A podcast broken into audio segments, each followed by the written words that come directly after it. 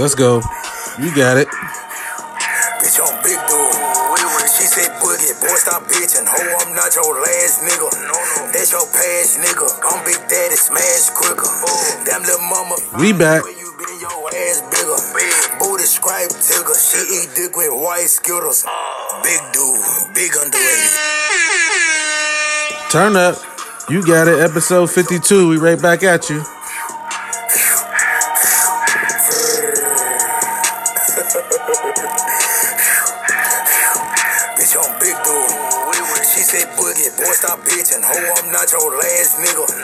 That's your past nigga. I'm Big Daddy, smash quicker.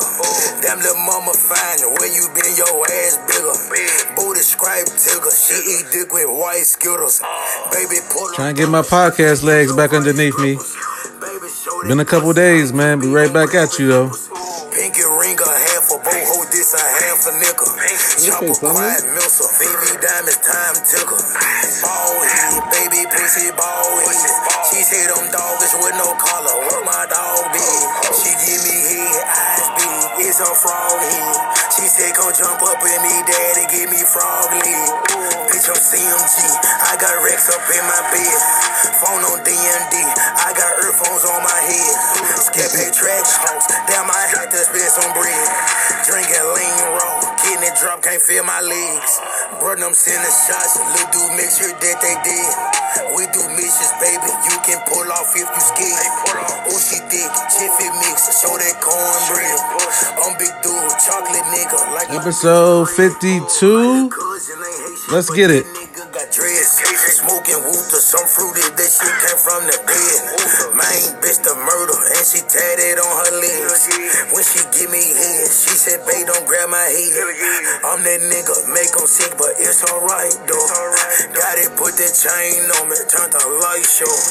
I got 30k on me, on time right now. Time right now, Trapping, you gon' fly now. I was put up for a minute on my side now. I'm at first I didn't have a car, I could slide now. Yeah, I stayed in Memphis, I stay out of town now. I was broke at first, I can buy my town now. I can buy my town now. Let's go. Red bitch, give me head, girl go down, down. Dark skin, big booty, dick her down, down. Dick her down, down. No, we pop it like raccoon heads. Okay, Russ. Murder it like raccoon heads. Choppers it like raccoon heads. Yeah, it like raccoon did. yeah, it Big dude. Hey, show that pussy, don't be too scared. Let's go, man. We back, man. You got it. Episode 52. We turning up on them right now. Um, we kind of right now, we in the middle. Of, this is basically going to be an NBA playoff episode. Because we got an update on the playoffs. The playoffs have started.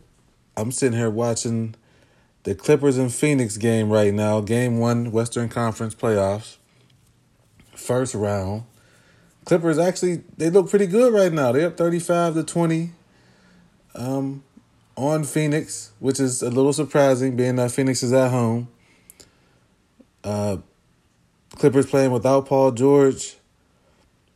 I mean, they're looking pretty strong. I mean, they're they're hitting a lot of threes right now. Phoenix still got to obviously get their chemistry together. Um, they still are a relatively new basketball team. Um, but make no mistake, though. I mean, Russ is a new addition to the Clippers, and they're making it happen right now as well. So, um, we'll kind of get into that. I mean, we got a we got a lot of other stuff to get into, but we we mainly going to get into the playoffs right now. I also got a top five list for y'all, playoff edition. We're going to get into that. Okay, good pull up, KD. But let's uh let's kind of just start with recapping, you know, yesterday's games and so far today's games. Um, Sorry, I didn't understand. well, what is that? That's Siri. Yo, that's you know what? Siri is dangerous because I mean to tell you that thing goes off whenever it wants to. But anyway, man, let's let's kind of get into it. Uh yesterday we had the Nets and the 76ers. 76ers won 121-101. Uh Joel Embiid 26 points. James Harden, 23 points, 13 assists. The Nets, I, I don't expect them to make this a series. Obviously, once they traded KD and Kyrie, they kind of championship aspirations went out the window. That's that's obvious. Um, if you're the Nets owner, if you're Joe Sass, Sean Marks, the GM, why you would go from potentially being able to win a championship to a first round exit is beyond me. But obviously, they have some sort of long term plan in place. but as a Nets fan, I'm not happy. Okay, I was looking forward to this playoff run um, with Brooklyn, and and you know the potential of you know making a deep run after what happened last year. Obviously, that's not going to happen this year. They'll be lucky to get one game against the 76ers. They may get two. It might go six. I highly doubt it though. But it, it's it's possible. it's definitely possible. Uh, we also had the Knicks um, beating the Cavs 101-97. Donovan Mitchell 27 points. Oh no, Donovan Mitchell 38 points. Took him 30 shots to get it, 14 to 30 from the field. He didn't really have any help to come along with him. Uh, Jalen Brunson 27 points, 11 to 24 from the field pretty much controlled the game. And down the stretch, he came up very big with some clutch buckets. And the Knicks lead that series one nothing. I mean, that's going to be a good series. I know, you know, I kind of spoke about that last last episode in regards to playoff series I was looking forward to, and that that has potential to go seven. But the way the Knicks look yesterday, if Donovan Mitchell does not get any help, they'll go down in six, maybe even five. It's very possible. I do believe that I have the Cavs winning that series, but based on what I seen yesterday, I'm not too confident in, in, that right now. It's still early, so if the Cavs get, you know, if the Cavs win the next game, they're right back. Everything is fine. But if they go down two nothing, going back to Madison Square Garden, I'm not sure how that's gonna go. Okay, that's swear I got something in my throat. But um, let's moving on. Um, Celtics. 112, Hawks 99. Tatum 25 points, Jaylen Brown 29 points. I don't think anybody expects the Hawks to win a game. If they get one, I'll be surprised, but you can pretty much get your brooms out for that series. That is an automatic at at, at worst four four nothing five to one. Atlanta may get one next Thursday or Friday, maybe Friday night because it's Friday night in Atlanta. They may get one. Other than that, though, no, Celtics definitely moving on in that series.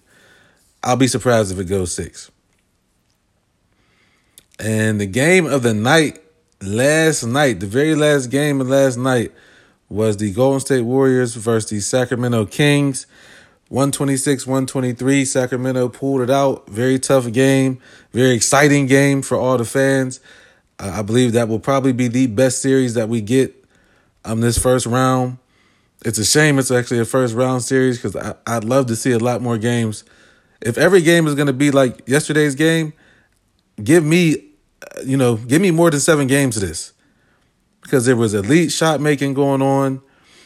De'Aaron Fox put on a show, 38 points, 13 to 24 from the field, 13 to 27 from the field. Um, Curry, 30, 6 to 14 from three elite shot making was going on in, the, in that game, especially down the stretch in the fourth quarter.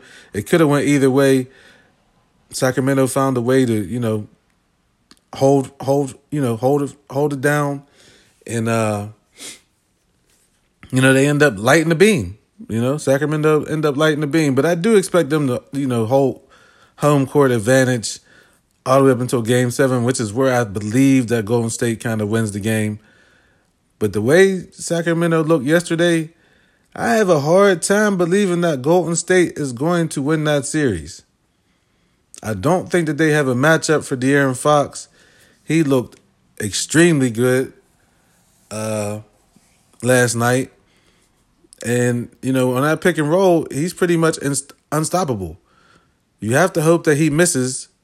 You can try to contain him, but ultimately, you know, he gets the mismatch that he wants. And a lot of that times it was Draymond Green and he gets to his spot. He's so quick. He's going to get to wherever he wants to get to on the floor. And then uh, eventually he just pulls up and he either makes the shot or he misses it or he gets all the way to the rim for a layup. He has a float game too. So let's not let's not alley he don't have a float game. But I, I am extremely excited to watch that series. I'll definitely take at least seven games of what happened last night. That that's for sure. Man, Phoenix is really struggling right now. DeAndre Ayton, okay, nice turnaround jumper. Phoenix is really struggling. I mean, they don't play any defense right now. It's forty to twenty seven, and the Clippers look like they're getting whatever they want on offense. Uh, that's one thing for sure. Um, today's games, we had the Grizzlies versus the Lakers. Lakers 128, Memphis 112. Uh, the Lakers look very strong. They ended the game on a 15 nothing run towards the end of the fourth quarter. Of course, Ja Morant got hurt. He didn't return. He had 18 points. Jaren Jackson Jr. had 33 points. He appeared to be a pretty tough matchup for the Lakers, for whoever's going to guard him. I don't know who that's going to be, but definitely had a hard time, you know, matching up with him. But the Lakers balanced scoring. Rui Hachimura, 29 points. Bron, 21 points, 11 rebounds. AD, 22 points, 12 rebounds, 7 blocks. Austin Reaves, 23 points, and he he was pretty much the closer for the Lakers. That that he scored, I think, 13 of his 23 in the fourth quarter, and he was looking very unstoppable. One thing about Austin Reaves, he is not a spot up shooter. He is a basketball player. He can make plays out the pick and roll. He complements LeBron very well. Um, a little bit different than you know some other pieces that LeBron has had, but if Austin Reaves continue to play like this, and they can get with you know production from Rui Hachimura off the bench like that, the Lakers are going to be very very tough to beat. They potentially could sweep Memphis if they played if they played the way they did today. They could very easily sweep Memphis.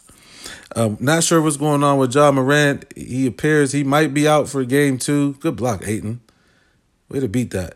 Ja Morant, uh, there is he is uh, doubtful. Uh, KD came up short. He is doubtful for game two with that wrist injury. Um, he went down the lane, looked like he was trying to, you know, jump over top of somebody, and he came down pretty hard on his wrist, and he's out. Well, he's doubtful, but if he couldn't, I think he, they said he tried to ball up a, a unball up some socks, and he couldn't do it with his with his hands. So that's not really looking good for him. But he does have a couple days to ice it. I believe their next game is Wednesday, so that gives him a couple days to kind of recover. Uh, Anthony Davis, he went down with a shoulder injury, but he did come back. I think he went down the beginning of the second quarter. Uh, he did not come back for the remainder of the quarter, but he did come back out to start the third quarter. So that was a sigh of relief for the Lakers. And yeah, they look good. I will say this: they definitely look good. Uh, what else we had today? Oh, we had oh we had the, probably the upset of the day, which was the Miami Heat dominating the Milwaukee Bucks, one thirty to one seventeen. Jimmy Butler thirty five points, fifteen to twenty seven from the field. Uh, Bam twenty two points, nine rebounds. Kevin Love was the surprise of today, eighteen points, four seven from three. Miami as a team went 15 to 25 from three point range, which is 60%, which is probably the best they've shot all season long in a game. So that was very surprising. Now, there is a side note to, to what happened. Um, Milwaukee Giannis did go down early in the second quarter, might have been the first quarter, with a back injury, and he did not return. He finished with six points. So I mean, you know, Giannis's average Giannis averages 31 a game. Milwaukee lost by 13. So if Giannis plays, um, I mean, you can kind of do the math on that. Jrue Holiday finished with 16 points, 16 assists. Khris Middleton, 33 points. Bobby Portis, 21 points. But Miami, they shot the ball very well. Very, very well. Do I expect them to stay in that series? I don't. I, I you know, gentlemen sweep 4 1. Yeah, they got one. I mean, Miami is always going to be tough. They're always going to be a tough out. Any team that has Jimmy Butler, you know, on the uh, roster is going to be a tough out. But as long as the injury to Giannis is not long term, I do not expect any difficulties in that series for the Bucks. Uh, Tyler Herro is going to be out probably for the remainder of the series. He went out in the third quarter diving for a loose ball. It's reported that he has a broken hand, so I highly doubt that he comes back for the remainder of this series. But I, I will say this: the way that you know, the way they kind of beat down um, Milwaukee, I was extremely surprised, man. You know, they kept hitting three after three after three. And I mean, I, I really didn't have nothing. Else. There was really nothing else for me to say but this. Damn. Really, nothing else for me to say but that. Like I couldn't believe it. I, I could not believe the way they were shooting the ball from from deep. But you know, kudos to Miami for being ready. They've been in playoff mode. They've played two playing games, and now they're you know at this game right here. And you know they were ready. They came out and they were ready. So You ain't thinking you cute because you they were definitely ready. Whoa, what was that? Wait a minute, hold up. Um, yeah, man. So you know, playoffs, man. That's what we got going on right now. That was definitely crazy. Whatever that loud noise was just now was definitely crazy. But um we have uh currently right now the Clippers. Okay, Phoenix getting back into the game. 45-35. Um, four minutes left till halftime. Down ten, they've cut into this Clippers lead. Gonna see. I mean, you know, just a lot of a lot of pressure on Phoenix. I do believe that this series without Paul George goes at least six games. I, I believe with Kawhi and Russ, they'll get you two wins, maybe three. We- We'll see how we'll see how that goes. Not really sure, but um, yeah, man, first round, man, first round. So NBA, man, it's fantastic. You know, we love it. We love the playoffs. That's what we love to see. And as I as I'm sitting there thinking about the playoffs, um, I kind of came up with a top five list of the top five players that are carrying the heaviest load in the playoffs. Okay, the, the burden is on their back, literally. Well, with Giannis, literally, and I believe that these players, you know, have the heaviest burden to carry during this playoffs. This is going to be my top five carry on as an ode to Big Perk. My top five carry on list um, for the players that are, you know, carrying the most luggage d- during this playoff run. Okay, coming in, and I have honorable mention in this list too. I do have an honorable mention on this list because I, I I didn't want to make it six, but there, there was a player on this list that I just couldn't leave off. And yes, there's going to be some questions in regards to my list, but remember, basketball, you know, there are some of these teams have big threes, if not big twos. So, but even even with that being said, there are some players that are carrying a lot more weight than other players are carrying. So, um, coming in at number five on my list is Donovan Mitchell. Uh, as I spoke about earlier, you know, he had 38, 14 and 30 from the field. Cleveland, they only had 97 points. He had probably about 40% of them. And he's carrying a heavy burden on his back. You know, there's a lot of pressure on him being in Cleveland. Uh, I think this is the first time Cleveland's been in the playoffs since LeBron has left. And Donovan Mitchell is the star of that team. He averaged 28.3 a game, 4.3 rebounds, 4.4 assists, shot 48.4% from the field. He's playing a career high 35.8 minutes per game. Okay, so he's he's carrying a heavy load. This is the most minutes he's ever played. Um, usage rate 31.6%. Uh, true shooting percentage 61.4. I mean, as you can see, he he does a lot for the Cavs. He does an awful lot. He's filling up the stat sheet, shooting almost 50% from the field. He's to have to carry a heavy load. You know, he's to have to carry a heavy load if they are to get past the Knicks. So that is that is to be very tough for him. I, I, you know, do I believe Donovan Mitchell can do it? Yes, I do because I do have the I do have the Cavs beating the Knicks in the first round. Although I do love the Knicks, I don't think that they beat you know orange and blue skies is, you know SA be saying, but I do not believe that they beat Cleveland. I just don't see it happening. But I got Donovan Mitchell coming in at number five on my list. Uh, coming in at number four, carrying a heavy load, which we saw today. Jimmy Butler from the Miami Heat uh, had 35 today, 15 and 27 from the field. Of course, he's definitely, you know, the Heat goes, Jimmy Butler goes. On the season, he's 22.9 points per game. But he, but but you know he always plays better in the playoffs. He's five point nine rebounds per game, five point three assists, uh, playing thirty three point four minutes a game. Um, on almost shooting fifty four percent from the field because you know his mid range game is deadly. Uh, usage rate twenty six point one, so it's not really as high as some of the other players, but that, I believe that usage rate goes up in the playoffs, and he's definitely you know coming at number four on my list as far as as far as players that are carrying a heavy load. Uh, coming in at number three on my list, and this is where the list kind of got tough at because I really had a hard time figuring out who was going to be number one on this list. But coming in at number three, I'm going to go Giannis.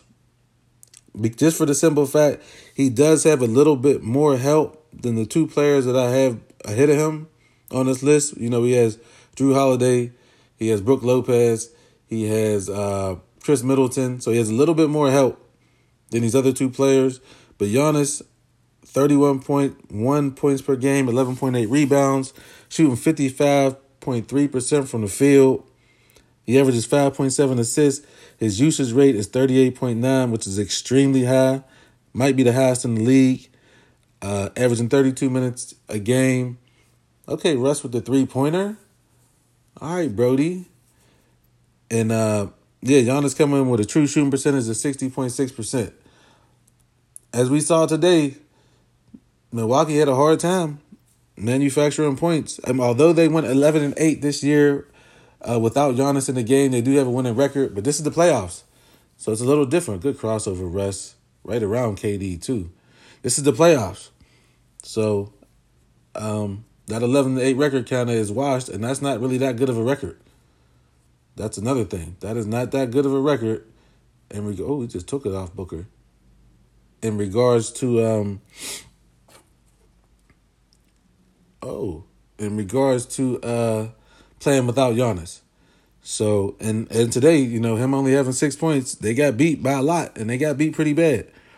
So Giannis is going to have to carry a, heavy a heavy load. You know, he's he's definitely high on, the uh, carry on list, and I do expect. I mean, well, hopefully he's back for the next game. You know, he has a couple days to recover because I mean Milwaukee's gonna go how he goes. If Giannis is not available for this series, the Heat potentially can win this series. It will go seven games if Giannis is not playing, but the Heat potentially can win this series. Coming in at number two, I have LeBron. Now, I mean, obviously, you, you did not think I was going to do a top five uh, carry on list of players carrying the heaviest load and not have LeBron James on it. Okay? In year 20, averaging 28.9 points per game, 8.3 rebounds, 6.8 assists per game, shooting 50% from the field, um, playing 35.5 minutes a game, which is an awful lot. Usage rate 33.6, which is pretty high for somebody in year 20. And today he did not have to do as much with Rui Hachimura scoring 29 points but Bron still had 20, 21, 11 rebounds. I mean, his, I mean, the way he dominates the ball, manipulates defenses and pick and rolls and, and find the matchups that he wants. Uh, he defended Jaren Jackson Jr. pretty much most of the game. Although Jaren Jackson did have 33 points, LeBron did have a couple blocks. He did try to make it difficult on him.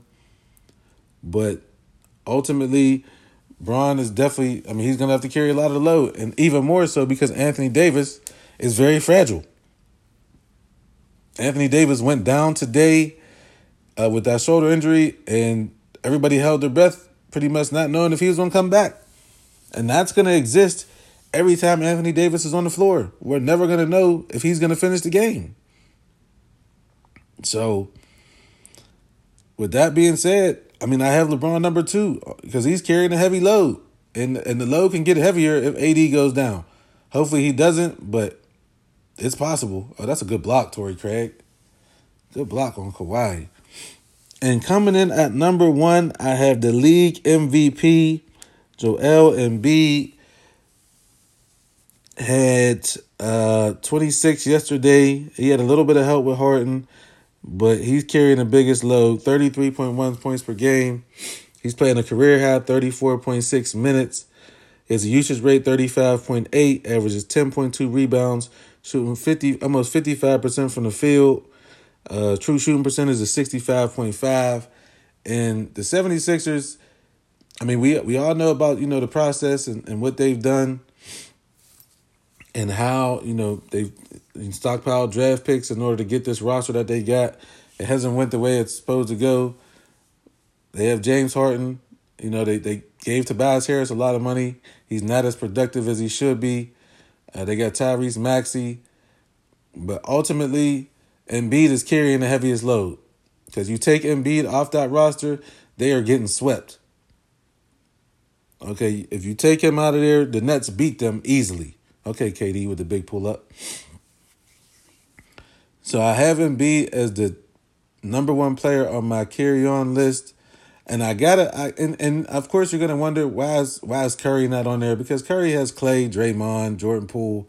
He doesn't. I mean, he has to carry a load, but ultimately he doesn't have to carry as much as these other players. They're gonna say why are no Celtics on the list? Because Jayson Tatum, Jaylen Brown. I mean, they got. I mean, Marcus Smart, and they got a pretty complete team. I mean, there are definitely some other players who are gonna wonder why Jokic isn't on the list. He got Jamal Murray, he got Michael Porter Jr., uh, Jeff Green. I mean, he got a, he got some help. Kawhi why he's not on the list, I mean, I probably could have put Kawhi on the list as my honorable mention, but he got Russ playing with him. The Clippers got a deep roster. Uh, of course, none of the Phoenix Suns are going on the list. They got, I mean, they're pretty much okay. KD is carrying the most of the load, but I think Chris Paul is actually carrying more of a load than KD is. Um, so that's why they're not on my list. But I do have an honorable mention uh, on my list, and that's De'Aaron Fox.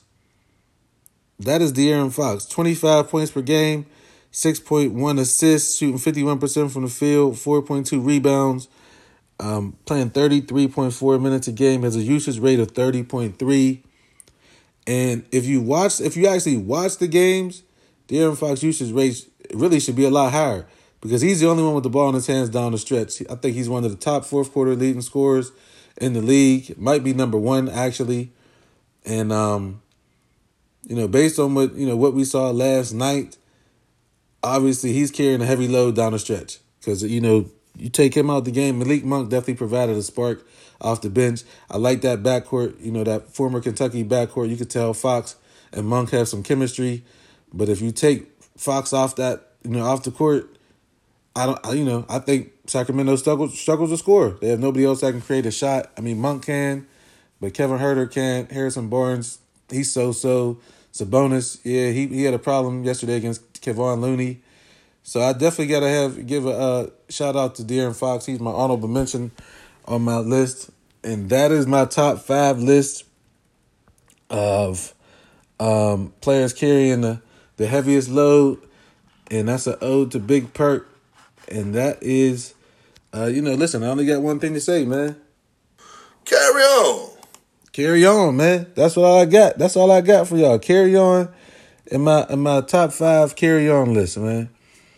So that's all we got for the NBA playoffs for today. We're going to get into um, this no no of the week, and this no no is definitely a very concerning no no.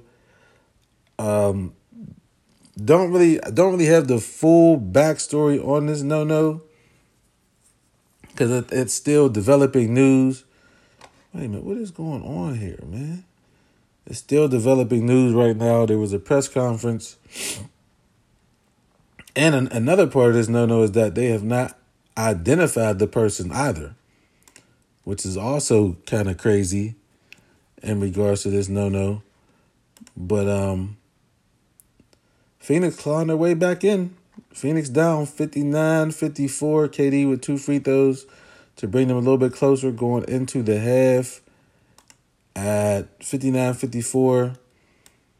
So Phoenix found a way. They found a way to, to kind of fight back on their home court. I mean, I do. I mean, I think a lot of people expect Phoenix to be one of the uh, championship contenders, and they're probably one of the higher favorites in Vegas in order to get to a championship. So, but um, let, let's get back to this no no. So, what we have is uh, a person. Well, Kansas City is investigating uh, a teen shooting where A 16 year old boy uh, who family members have identified online as Ralph Yarl was hospitalized Thursday night after he was shot while trying to pick up his younger twin brothers. Police said he went to the wrong house and was shot at the house. They have not identified the shooter or his race.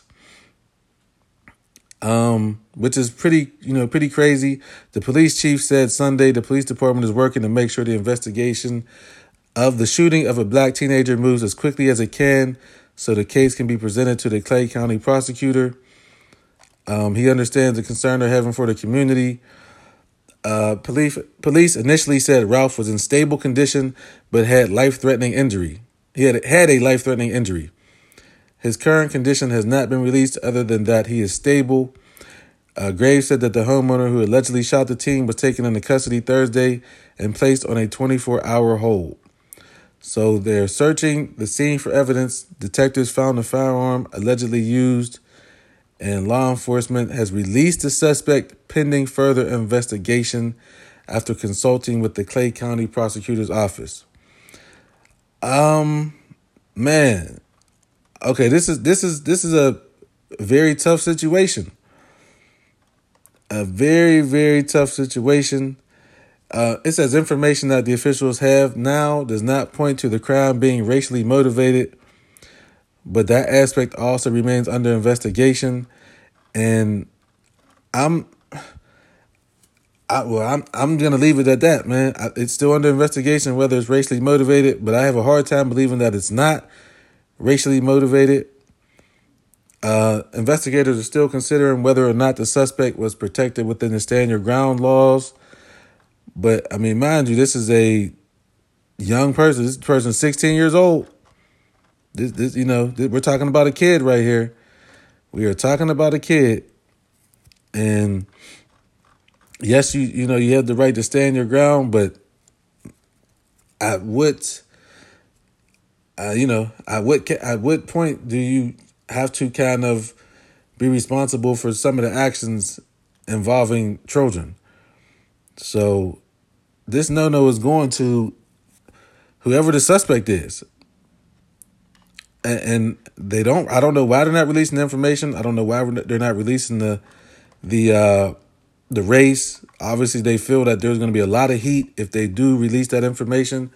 But ultimately, you know, Ralph Yarl, the 16-year-old boy who was shot, was trying to pick up his younger twin brothers. He went to the wrong house. He made an honest mistake. I highly doubt that he was armed with a weapon. I highly doubt that he did anything other than ring the doorbell. And why this potential suspect would go to the door with a firearm off someone ringing the doorbell and and, and look it's it's 2023 most people have ring cameras most people have ring cameras. Yes, there are still some people that do not have ring cameras. I do not have a ring camera. Um, but you know, I live in, in my building. We don't have a ring camera. But most people that are homeowners have ring cameras. And what I would say about that is that I'm almost 99.9% positive that the owner of this house looked at his ring camera, seen a young black teenager and got scared and ultimately shot him. Because I don't see any other reason why this teen who's going to the wrong house gets shot.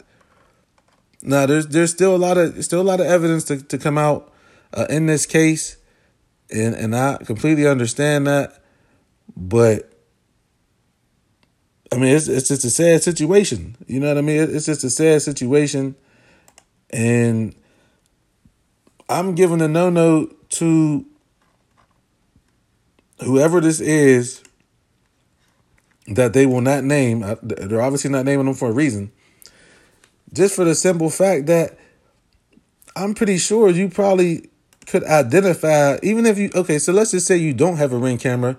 I'm pretty sure you could look through your peephole and identify that that was a young that was a young kid at your door. Why does he get shot why does he get shot, man? And it's just so it's just disheartening. Um, you know, when we're talking about our youth, you know, and, and I got another story about our youth that we got to talk about after this. But as of right now, until further notice, this no no is going to that suspect. Part of this no no is going to the Kansas City police for not identifying this suspect as well, and also for releasing this this suspect. So I mean that's that's just something. Prayers up to to Ralph Yarl and, and to his family. Um, speedy recovery to him. But this no no is going to Kansas City police for withholding information, but they're only getting the small part of this no no. The other part this no no, the major part of this no no is going to whoever the suspect is that we don't know who he is. So shooting kids is something I just can't go for, man.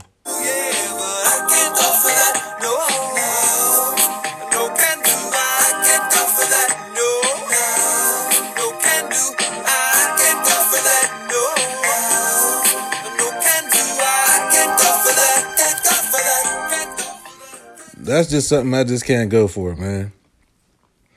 You know, hurting the future is just something that I, I just can't go for. And I'm sure I'm not alone in that. I'm sure a lot of people feel the same way in regards to that. But uh yeah, man, it's kind of staying on on that tip. Um, we do have another incident we had to cover, which is also a very sad incident. um, we had a, a shooting at an Alabama birthday party.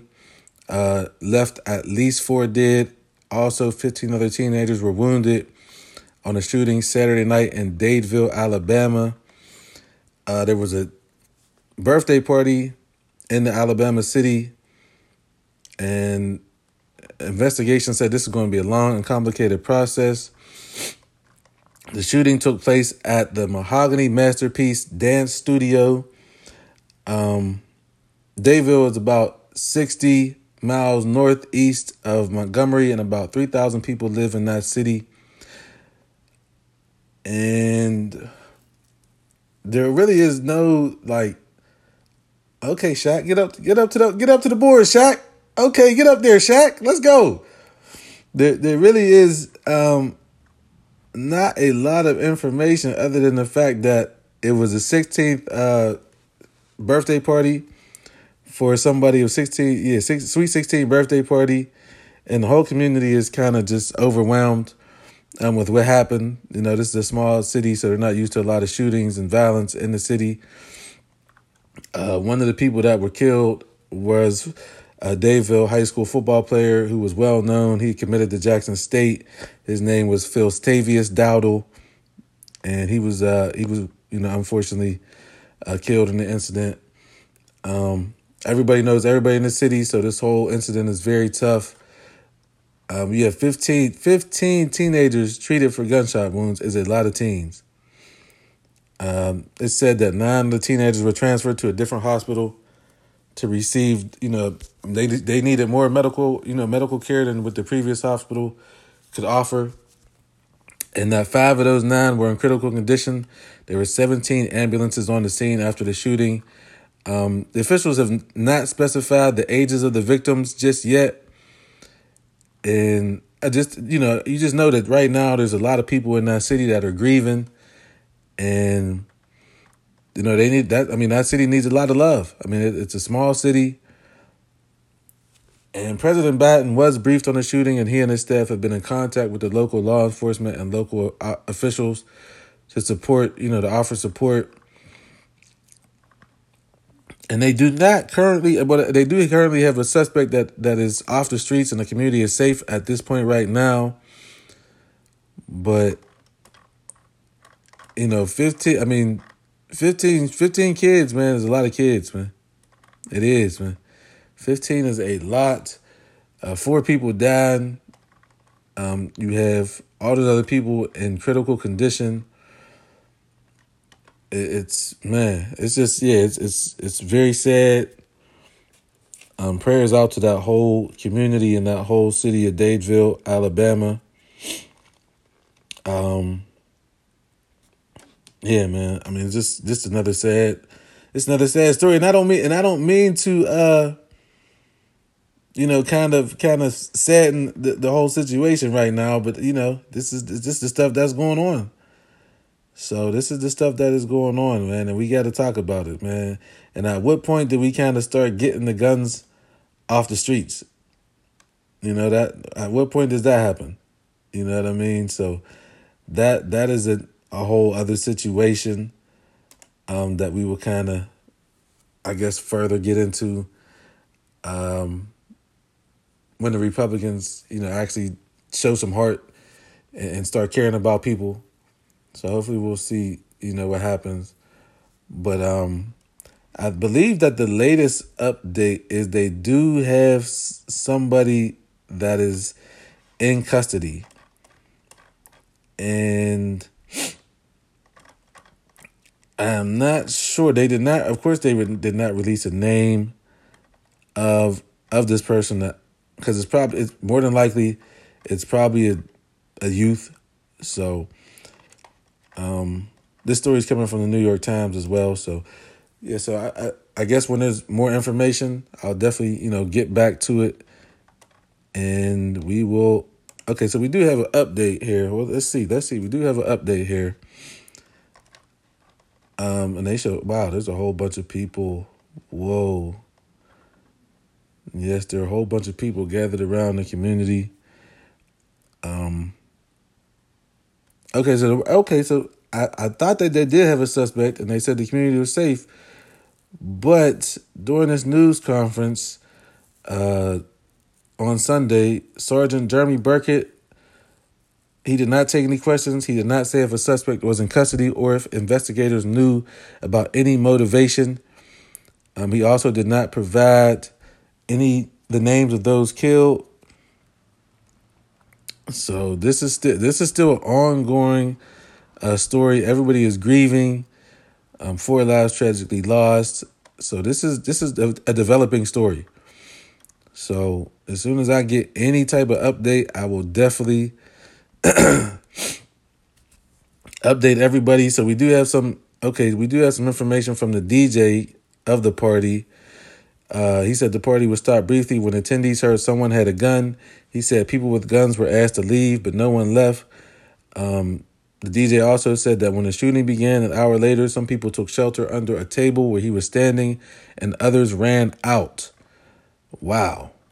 So obviously there was no type of security or anything at this uh, Sweet 16 party, but it's a Sweet 16 party. Why would you think that there's going to be a bunch of people with guns at a Sweet 16 party? So that is also very concerning. Um. So yeah. Well, this is this is breaking news, developing news. So this just happened last night, uh, Saturday night. It is Sunday as I'm recording this episode right now. So this is pretty much still relatively new. So um, you know, we'll we'll still keep an eye on the developments of the story.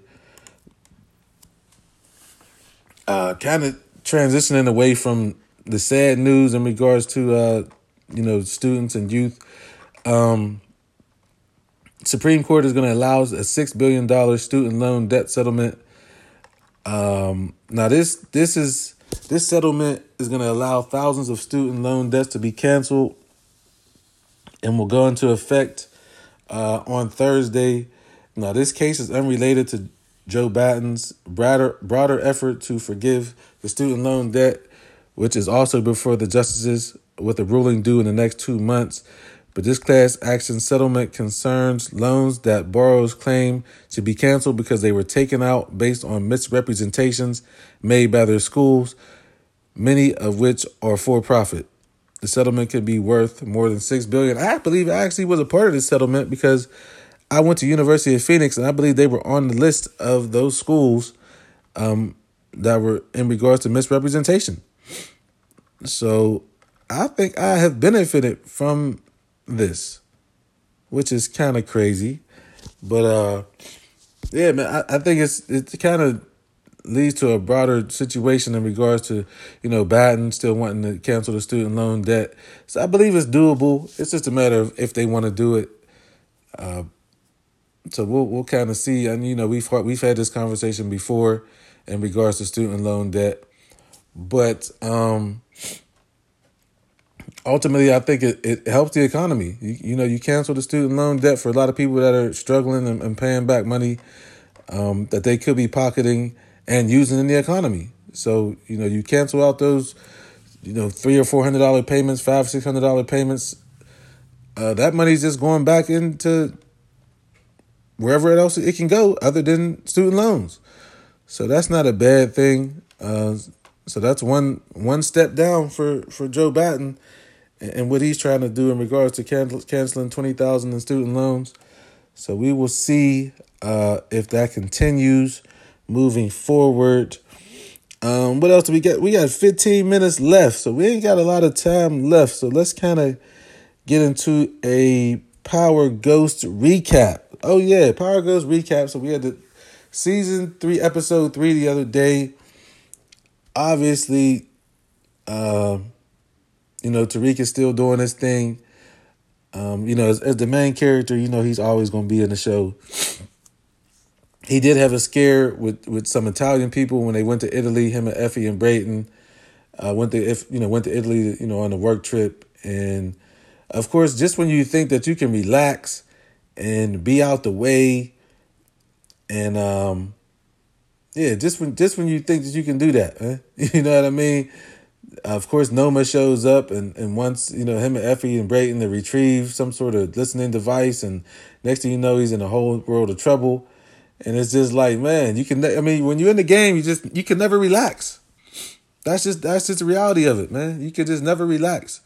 So uh, they got out of Italy safe. Um, of course, Effie uh, always holds it down. She might have some potential uh, weakness on Noma because Noma seems to be a very dangerous. Um, you know, she seems to be a very dangerous uh, partner to be working with. She's not playing any games. She's showing up wherever wherever they're at. Um, so Effie does have a little bit of leverage on her if they can find Noma's daughter. Uh, Noma, she killed her baby's father. Like so, the whole. I mean, I mean, the whole thing is crazy. So uh, that that's definitely um, one of the storylines that are still going on. Of course, the major thing that happened. Oh, he traveled. Okay, Kawhi. The major thing that happened was um, Poppy Lorenzo getting killed at the end of the episode. Of course, Monet had set this up the whole episode. I didn't say I can't say I seen Lorenzo dying this soon, but you know when I rewatched the episode, the way it was going down, it did appear that this was going to be his last episode. Monet went and talked to uh, Uncle Frank's, you know, wife, uh, widow, and told him that Lorenzo was the one that killed Frank. And then, you know, Monet met with Frank's son, you know, and yeah, so you could kind of see what was going on in regards to how it was going to go. And yeah, man, Lorenzo Poppy's out of here, man. He's out of here. Now, I think it's going to hurt Diana the most. She was the closest to Lorenzo. I also do believe that this kind of is going to start a feud between Diana and Monet. Because if anybody wanted Lorenzo did, it was Monet because obviously Lorenzo, well not obviously, I gotta stop saying obviously, um, because you guys might not might not have watched the show, but Lorenzo had kept, confessed to killing Zeke as an accident. Of course, Monet was not going for it at all. I don't know. I think Kane might have set him up into telling him that that Monet was gonna be okay with that. I don't know why he would think that, but it ultimately did not work out in his favor, and yeah, what we have is is Lorenzo being dead. man, it's yeah, man, and it's just like, come on, man. I like the Lorenzo. I thought Lorenzo had some some potential to kind of do some other things uh in this in this season. Um, but Kane is now, you know, Kane is now the man. And that's where we at right now. Kane is now the man moving forward. I think there's going to be a little bit of a feud between him and Dru in regards to who's going to run the family business. Uh, obviously, Monet will still be basically the main one calling the shots, but after that, it's, it's Kane. Cane is, is running everything right now. Only thing with Kane running everything is that he is a hothead. He does make irrational decisions sometimes, but that's what makes him Cane. And he's also the muscle. So we will see how that plays out moving forward. Uh, Tariq finally found out that Lauren is alive. So that is obvious. That is pretty crazy because he's definitely got a rude awakening because he did not see that coming at all. And um, Lauren, you know, surprised Tariq with a box cutter, and she doesn't know if she should trust Tariq, and now now Tariq knows that Brayden and Effie have been lying to him. So we have, I mean, we got a lot of action. We have a lot of action going on, uh, moving forward now, especially now that Lauren has been found. That Saxe knows that Lauren's alive, which is even more dangerous. You know, he can't keep his mouth shut. So we are going to see what happens moving forward. Um No, what episode? That was episode. No, no, that was not episode three. Let me take that back. That was episode five. So we're at mid-season finale. So we won't get another power episode for two weeks because it's mid-season finale. So, um, yeah, go back and rewatch. You know, on Starz, man. If you ain't got it, if you ain't got the channel, get the app. Um, all the episodes are on there. You can binge watch, and you're good to go. So, oh, and you know what? Speaking of that, speaking of uh, shows, I forgot when I when I when I did my snowfall recap last episode, I did not. Um, I guess I didn't spoil it for anybody because I didn't, you know, I didn't spoil the fact that uh, Cissy Franklin's mom killed Teddy. I didn't. I don't know why I didn't mention that, but but I guess that was good because if you didn't see the episode, you didn't know. But let me okay. So now the episode's been out for a couple days now. Yes, man. Cissy killed Teddy. So Teddy's up and out of there, man. Cissy killed Teddy. Okay, Russ, good hustle. But Cissy killed Teddy. So I, I yeah, I just want to kind of uh, bring that back. So we got the season finale of Snowfall this Wednesday. Um, we actually going we're going to do a Bel Air recap too after this week's episode of Bel Air because I haven't done a recap on that um, in probably two episodes. So, um, yeah, man. So let's get out of that. Uh, we we have oh we got something else going on tomorrow as well. The Breakfast Club uh, will debut on BET starting tomorrow, April seventeenth at nine a.m. They will be on. Uh, I believe it's the whole show, even though the show starts at six a.m.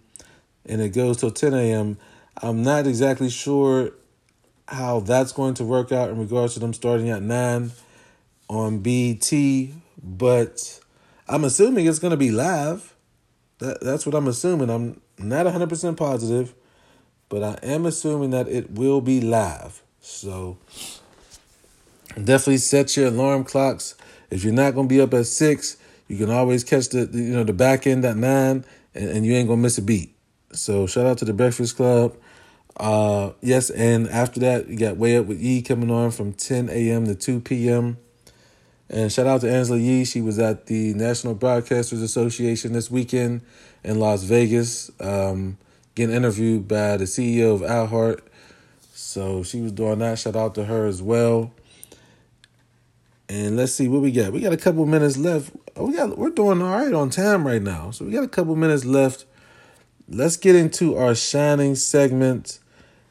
Uh the shining segment is yeah, the shining segment is a kind of well, yeah, we're shining a light on on on somebody that was you know had a heroic effort. So let's let's get into our shining segment.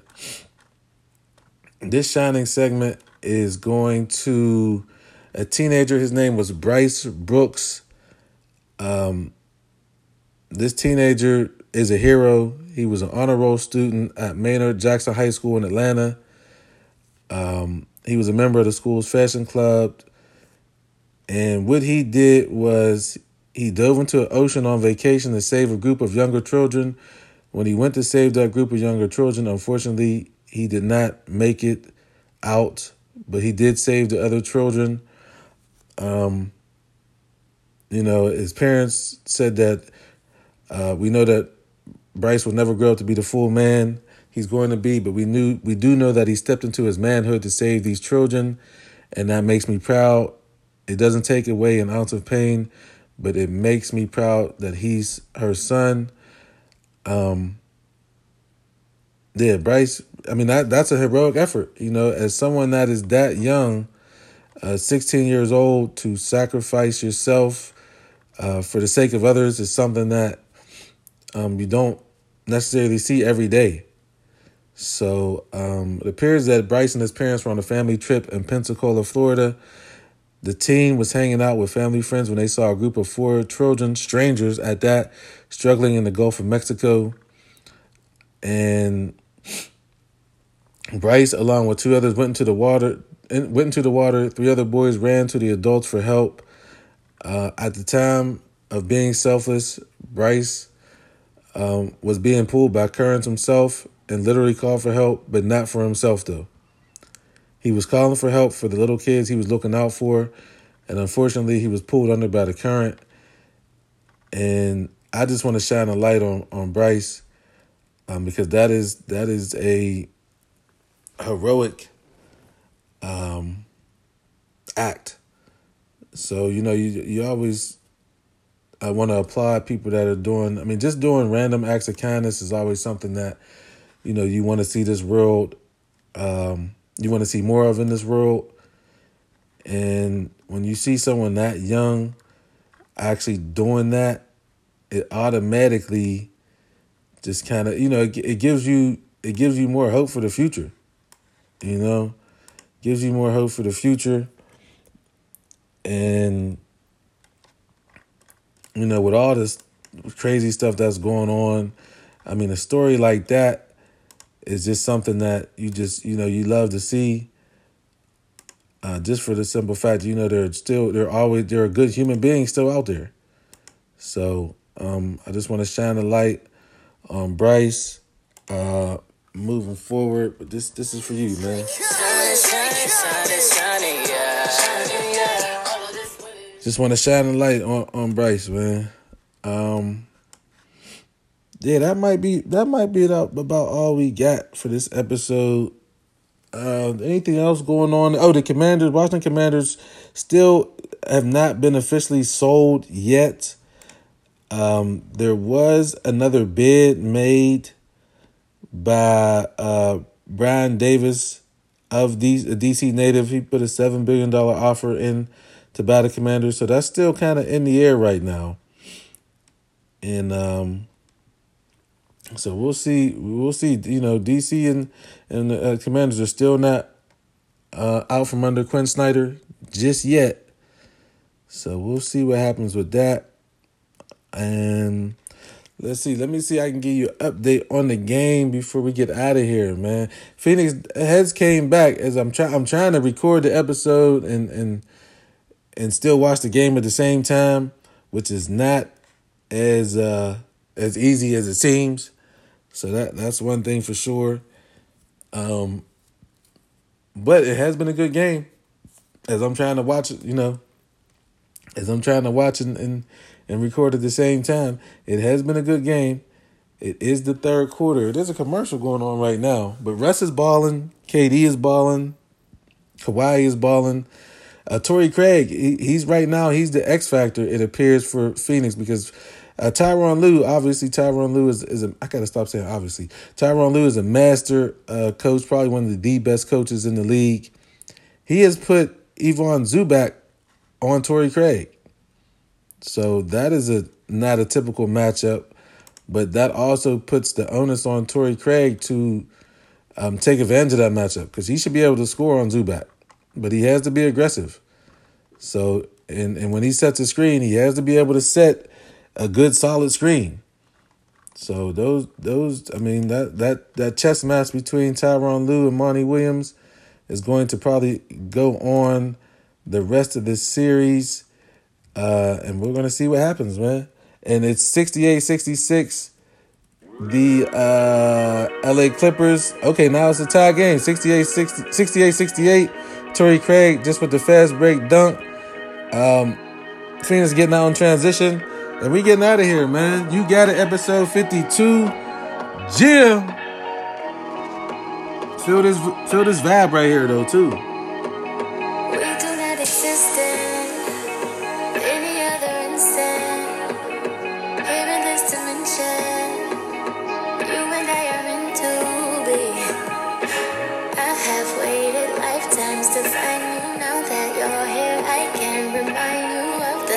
I out you Bryce Brooks, man.